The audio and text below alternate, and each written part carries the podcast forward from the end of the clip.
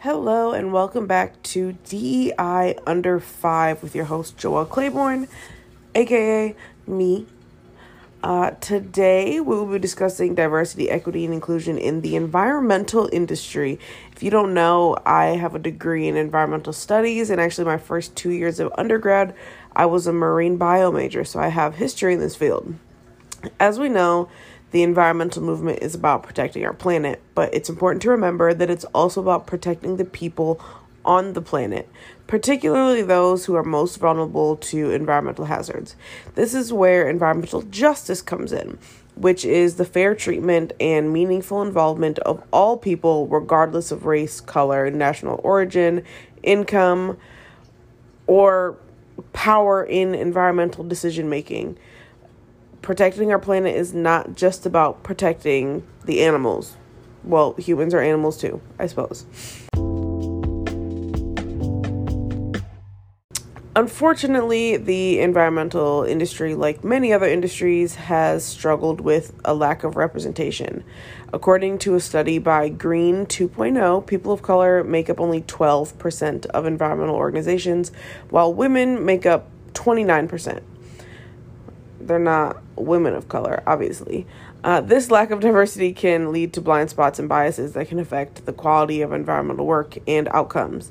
So, how do we fix this problem? First, it's important to recognize that DEI is not just a box to check off, but rather a continuous process of learning, listening, and taking action. Environmental organizations can start by conducting diversity audits to assess their current representation and identify areas for improvement. They can also prioritize hiring and promoting people from underrepresented communities and provide training and resources to all staff on DEI topics, not just HR and the DEI team. Engineers need to know it too. But it's not enough to just focus on hiring practices. Environmental organizations also need to address the structural and systemic barriers that prevent BIPOC individuals from entering and advancing in the industry. This includes addressing areas like lack of access to education, training, unconscious biases in hiring and promotion, discriminatory workplace practices. Organizations can partner with community organizations to provide training and mentorship opportunities and establish DEI committees to address these issues. So, how do we encourage more BIPOC individuals to join the environmental industry? One important step is to showcase the intersectionality of environmental issues and social justice issues. By highlighting the ways that environmental issues disproportionately affect BIPOC communities, we can make the case for why DEI is so critical to achieving environmental goals.